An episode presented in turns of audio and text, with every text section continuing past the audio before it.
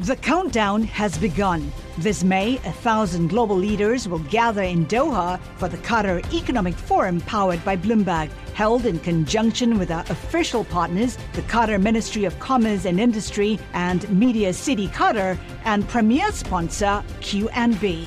Join heads of state, influential ministers, and leading CEOs to make new connections and gain unique insights. Learn more at QatarEconomicForum.com. I take full responsibility for everything this government has been doing in tackling coronavirus, and I'm very proud of our record. Tens of thousands of our citizens have died avoidably. These were unnecessary deaths because of systematic government misconduct. With good British common sense, we will continue to defeat this virus and take this country forward. There are a lot of green shoots of opportunity on the horizon. You know, we've been held down on forest floor for far too long, and we will reach that canopy again. Hello, you're listening to Bloomberg Westminster, your daily guide to British politics. I'm Sebastian Salek. And a very good afternoon. I'm Roger Hearing. Now, today we're taking a special look at the Labour Party and the recent anti Semitism report. In the moment, we'll take stock on how Keir Starmer has dealt with the scathing findings and explore what it means for the future of the party. But first, let's have a look at the political news making today's headlines.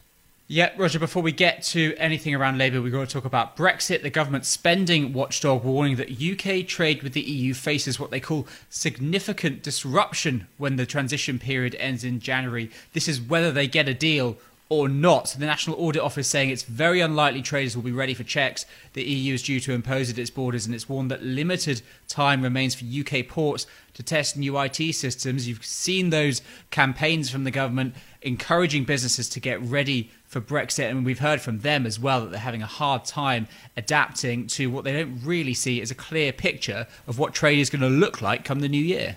No, many, many problems for business on that. Meanwhile, anyone living or working in Liverpool can now get a regular virus test. The city is taking part in a pilot scheme to see whether frequent scre- screenings will help stop the spread of COVID 19.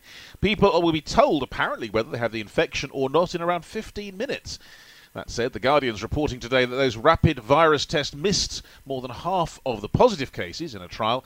The government's admitted the test did not did show low sensitivity in one trial in Salford, but it says other trials showed far better results, and the outlier is going to be investigated. Hmm, so some bumps in the road then, but it really would be uh, a bit of a coup, wouldn't it, if we can end up with some sort of rapid, frequent testing on as many people as possible to control the virus in some way. But let's get to the topic of today's special, shall we? Anti-Semitism within the Labour Party. It's an issue that's dogged the party since Jeremy Corbyn's leadership. You've had a number of high-profile suspensions and departures all got very dramatic over the last few years, and it culminated last month. We had that report, finally, from the Equality and Human Rights Commission, which found that Labour was responsible for what it called unlawful acts of harassment and discrimination. Uh, we had a response from Jeremy Corbyn, who said that the scale of the problem had been dramatically overstated and that le- then led to his suspension from the party. Starmer, the current leader, of course, has said that anti Semitism is a central thing that he wants to get rid of, and that was a big part of his pitch for leader, Roger. Yes, and it's an issue that still seems to be hanging around the neck of the party. Let's bring in someone who has direct experience on this. Uh, Ruth Smeeth, formerly uh, a Labour MP, of course, uh, now with the Index on Censorship, the CEO of that. Uh, Ruth, thanks for being with us. Uh, first of all, just give us your experience in a nutshell. What was what happened to you inside the Labour Party? Um, well, it was horrendous and not something I'd ever experienced before. So from 2016 onwards, um, my identity became fair game. Um, I had uh, death threats on an almost regular monthly basis from that period on. I had to move home because of the scale of the threat. Um, I wasn't allowed on public transport by myself for three years. Um, I wasn't allowed out by myself for three years. I had the police at every surgery that I held with my constituents. My constituents I was never allowed to tell people where I was going. It was always where I'd been.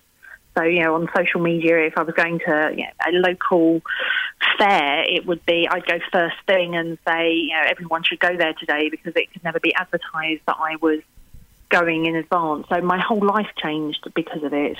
And it wasn't I mean, the part for me that was so shocking, I had I've always been an anti-racism campaigner. I used to run one of Yeah. the largest anti-racism campaigns in the country. This wasn't coming from the far right. This was coming from within my own political family. This was coming from from supposed Labour Party members and supporters and people who were there because they supported Jeremy Corbyn and thought that we were fair game, Yeah. as opposed to, you know, it wasn't coming from extremists that you'd have expected that kind of hate and abuse to have come from. So, Ruth, it did get investigated. We got the EHRC report through. Yeah. Uh, what did you make of the conclusions in that?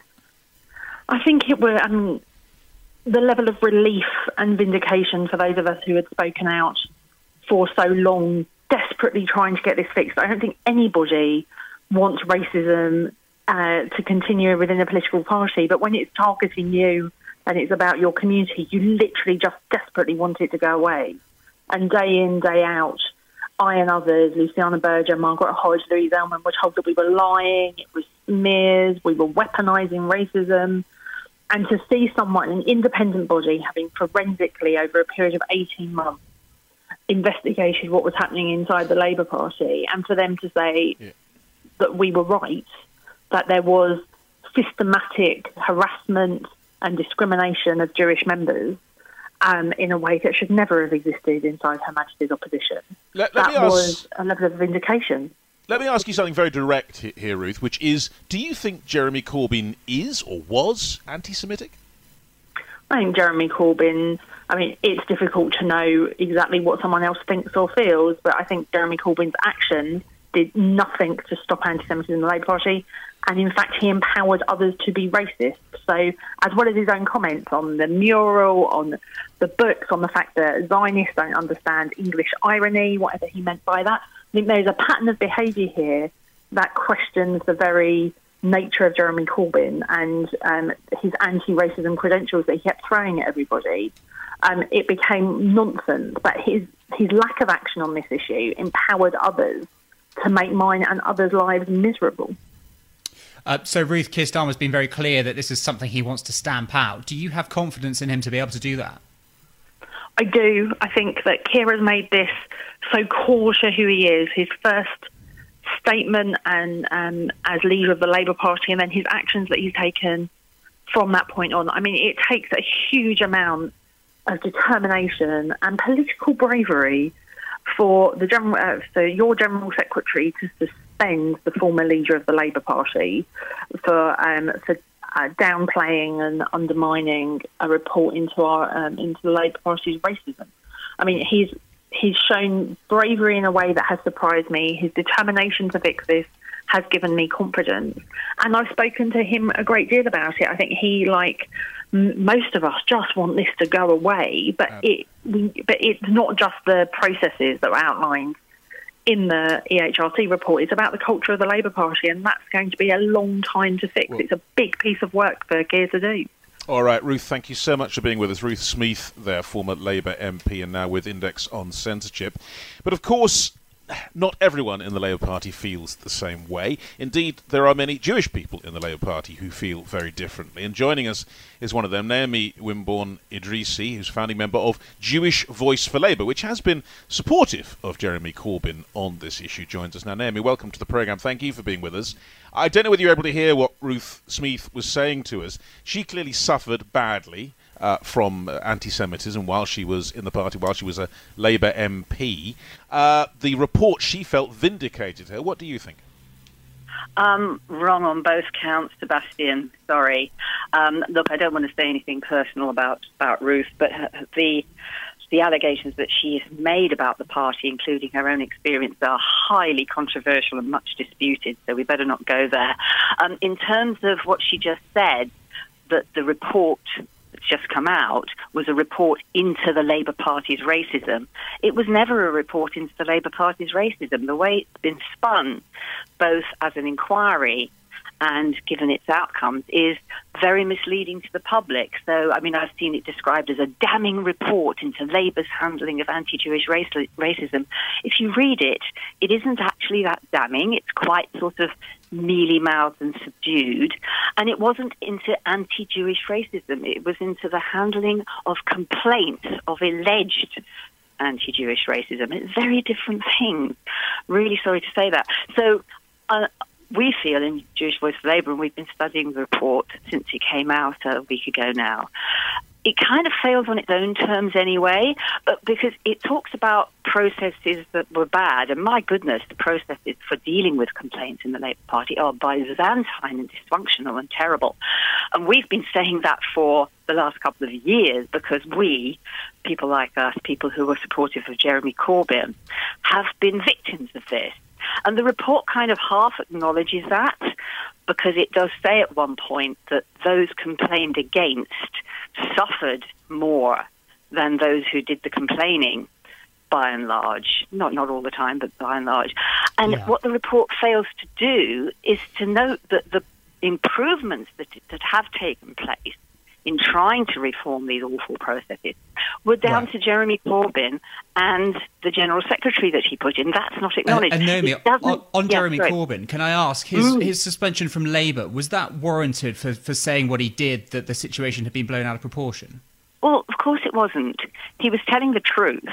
And even if he was just expressing an opinion, this is a published report into the workings of a the second major political party in this country, if a former leader of the party cannot comment on that, we are in a very weird place here. And it's quite Kafkaesque. Since his suspension, members of the party have received Stasi like edicts telling them that they may not even place on the agenda at branch meetings. This happened to me myself personally in my branch on uh, Wednesday night. Anything that even alludes to to Jeremy's existence. I mean, we put a resolution which said we, we wish to express our solidarity for Jeremy Corbyn. We didn't mention his suspension. But, uh, it was uh, ruled out of order. The countdown has begun. This May, a thousand global leaders will gather in Doha for the Qatar Economic Forum powered by Bloomberg, held in conjunction with our official partners, the Qatar Ministry of Commerce and Industry and Media City Qatar, and premier sponsor QNB. Join heads of state, influential ministers, and leading CEOs to make new connections and gain unique insights. Learn more at QatarEconomicForum.com. The question then is where does this leave then the Labour Party? They're on the front foot on the virus challenge. They've taken positions that the government has had to follow eventually in many senses, but the anti Semitism problem and the deeper divisions inside the party are still not resolved. Well, joining us now is the Labour historian David Kogan, whose book Protest and Power chronicled the decades of the tussle between left and right inside the party between the 1970s and the 1990s. Let's take a look at where Labour is now. David, thanks so much for being with us. Um, let me ask you first the, the EHRC report. Uh, it gave Starmer, I suppose, in some ways, the weapons he needed to deal with the Corbyn wing of the party, but in some ways people feel it might have just made things worse. What's your take? Well, um, first of all, I should say the, the book goes up, in fact, to last year. It's the 45 year history of the Labour Party and the battles within the Labour Party of the left and the centre. And I have to say that this latest twist is one that, in some ways, I think surprised most of us who are commentators because Everybody knew the EHRC report was going to come out. It's one of a series of reports that are coming out. There is at least one more to come out about anti Semitism before the end of this year. And I think that Keir Starmer and the leadership team did the right thing in telling Corbyn the night before the report came out what exactly they were going to say. And what is interesting is that Jeremy Corbyn kind of ignored that advice, decided to put out his own statement, and what is even more interesting is if you now look at the position of natural Corbyn supporters of the Labour Party, they are very, very divided about what he did and very divided about whether the suspension is something that they're going to fight. So, though I think Keir Starmer didn't particularly want this argument with Jeremy Corbyn on the day the report came out, I think now it's happened. Both sides are going to be pretty stuck in their position. And w- where does this leave Corbynism and the, the movement's influence within the party? I mean, clearly they're not in the leadership anymore, uh, but, but this is, in a sense, fueling the fire. It's giving them something to intervene about. Well, Seb, I, I actually think that, it, um, to give you an example, in the last 24 hours, the can- Socialist Campaign Group, which is the main body within Parliament of the left wing MPs, uh, a group of MPs there, the usual suspects who have been in the Corbyn era, Diane Abbott, John McDonnell, Ian Lavery, all put out a statement supporting Corbyn. What's very interesting is about half the Socialist campaign group did not support that letter. And that half that didn't tend to be newer, younger MPs who, though they're on the left, recognise that this is not the issue on which they want to fight the leadership. It is extremely difficult if you read the EHRC report, which is extremely clear about the failings of the leadership and of the Labour Party, that if you're going to have a fight with the new leadership, you don't necessarily want to do it on this particular issue and die on this particular hill.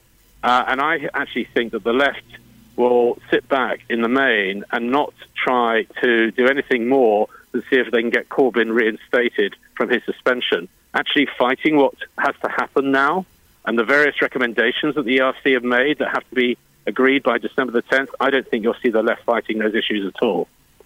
But what about the other part of, of the Labour support, which traditionally, of course, has been the unions? That's gone up and down over the years, but uh, a lot of their funding still comes from that direction. And we've certainly seen people like Unite uh, be concerned, seem to be concerned on issues like this, and complain about uh, Jeremy Corbyn being suspended, possibly withhold the funds. Is that going to be a problem? No, well, I think, first of all, my understanding is that behind the scenes, Len McCluskey has actually been reaching out to Keir Starmer to try and find some sort of way through this that isn't going to embarrass either Starmer or Corbyn. I don't think you'll see Unite withdrawing its funding from Labour. I think that would be such a fundamental move. And remember that at the same day that the HRC report came out, Labour went for the first time ahead of the Conservatives in the opinion poll, went 5% ahead in the polls. Uh, you've got a Conservative government that not a single person in the Labour movement wishes to give any more aid and succor to. And I don't believe that Unite um, and all the sort of noise around Unite putting support is actually going to be followed through.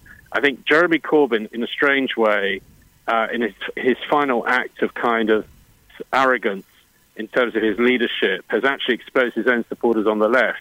And in that sense, people will be wanting to move on the danger is there are still more issues around anti-Semitism that will come up over the course of the next two or three months, and this issue just won't go away until the leadership takes decisive action. Well, I mean that that is the fundamental question in all of this. What does the leadership need to do now? We've seen the willingness from Keir Starmer, and we've seen early actions. Uh, but what comes next in terms of stamping out this issue for good within Labour? Well, there are there are two different aspects to that. Sir. The first is the HRC report itself demands 15 actions by the Labour Party by December the 10th, including having a in- completely independent complaints process and by a whole series of other issues about dealing with education and anti-Semitism within the party. So those are, you know, recommendations that have to be followed because the EHRC has legal standing and can force the Labour Party to do them. So first of all, there is a course of action that has to be undertaken about the issue itself. Secondly, what people have forgotten is that there are a number of cases, legal cases, that have been taken out against the Labour Party by people who were in the infamous 860 page leaked report from four or five months ago. And those court cases will keep this issue alive and well. And the third bit is there is a report into the leak of that 860 page report, the Ford report, which hasn't come out yet. So, on the one hand, Labour has got the course of action that the EHRC has given it to deal with the issue over the medium term. The problem is in the short term, the PR on this, if you like, the public perception of it, is that the issue is still there.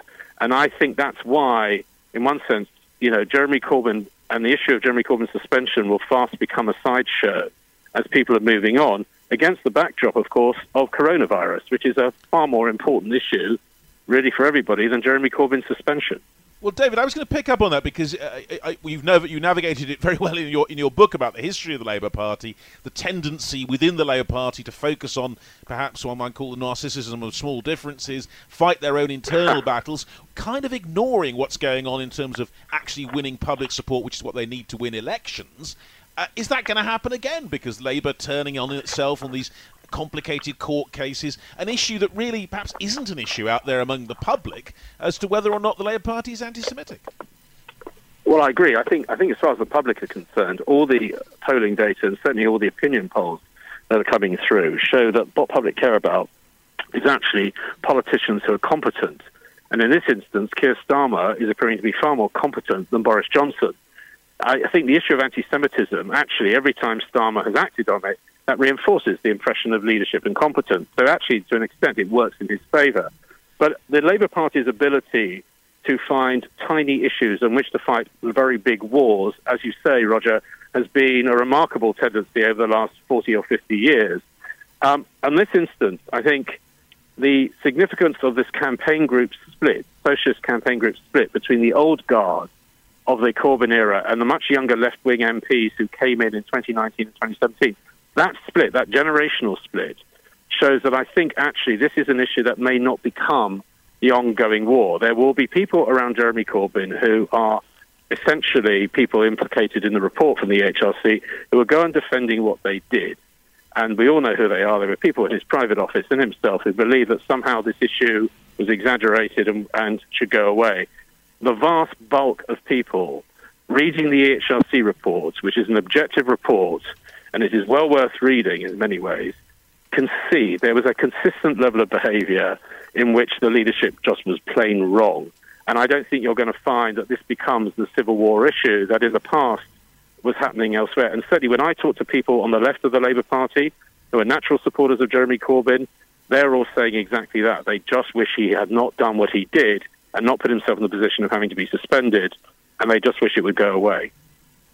And, and, David, what about those hordes of fans, particularly younger ones that Jeremy Corbyn had? Where is the natural home for them now? I've heard a bit of suggesting they might go to the Greens, or there was talk of a splinter party that sort of faded away very quickly. But that speculation is there about where they're headed next. Yeah, I think I think some of that said depends on whether you know Starmer starts to develop policy. I mean, the criticism of Starmer is that Labour still is unclear on lots of issues of policy. It's been an opposition, but it hasn't necessarily been a party that's a government in waiting. So I think quite a lot of people are going to be waiting to see what Labour's and Starmer's policies are and whether they veer to the left in terms of economic redistribution. The Rishi Sunak's doing quite a good job of that already, um, or whether it's about group matters of green policy or rest of it. The number of people, the younger generation, who are going to judge whether Jeremy Corbyn being suspended is an issue on which they will sit or leave in the Labour Party, I think is, is, is quite small. And remember, people like John McDonnell have been saying for the last week people shouldn't leave. Nobody on the left is saying you should leave the Labour Party. Um, so I would actually think that at the moment, you're not going to see membership leaving in its droves because of Jeremy Corbyn's suspension on the issue of anti Semitism. Uh, the issue will be over the next year or year and a half as Labour's developing policy whether it's seen as being what the left would call a neo Blairite party, or whether it's seen as being more to the left. And I think actually, and it's a criticism of Keir Starmer in some ways, the jury is still out as to which it will be. And briefly, David, uh, a lot of the left, as you know, would see this as being uh, something, a, a creation, something false, a chimera that was used to get them out of the position of power they'd found themselves in after the election of Jeremy Corbyn. It's all been a distraction. Do you think there really is and was anti Semitism in the Labour Party? Yes, I think there's no question whatsoever. And the HRC report, which is 120 or so pages, makes it absolutely clear that there were a small group, uh, a small group of anti-Semites in the Labour Party, uh, but what magnified their influence and what magnified the effect was when MPs such as Luciana Berger and, and Ruth Smeeth were under massive personal attack, the leadership did nothing. And what magnified it was the internal processes of the Labour Party did not right. deal with any of these issues properly. So actually, this could have been dealt with. If you read the 860 page report and the HRC report, all of yeah. this was absolutely within the compass of the party to deal with it. It's just that the leadership didn't do so. Bloomberg Westminster. Listen weekdays at noon on DAB Digital Radio in London. The countdown has begun. This May, a thousand global leaders will gather in Doha for the Qatar Economic Forum powered by Bloomberg, held in conjunction with our official partners, the Qatar Ministry of Commerce and Industry and Media City Qatar, and premier sponsor QNB. Join heads of state, influential ministers, and leading CEOs to make new connections and gain unique insights. Learn more at QatarEconomicForum.com.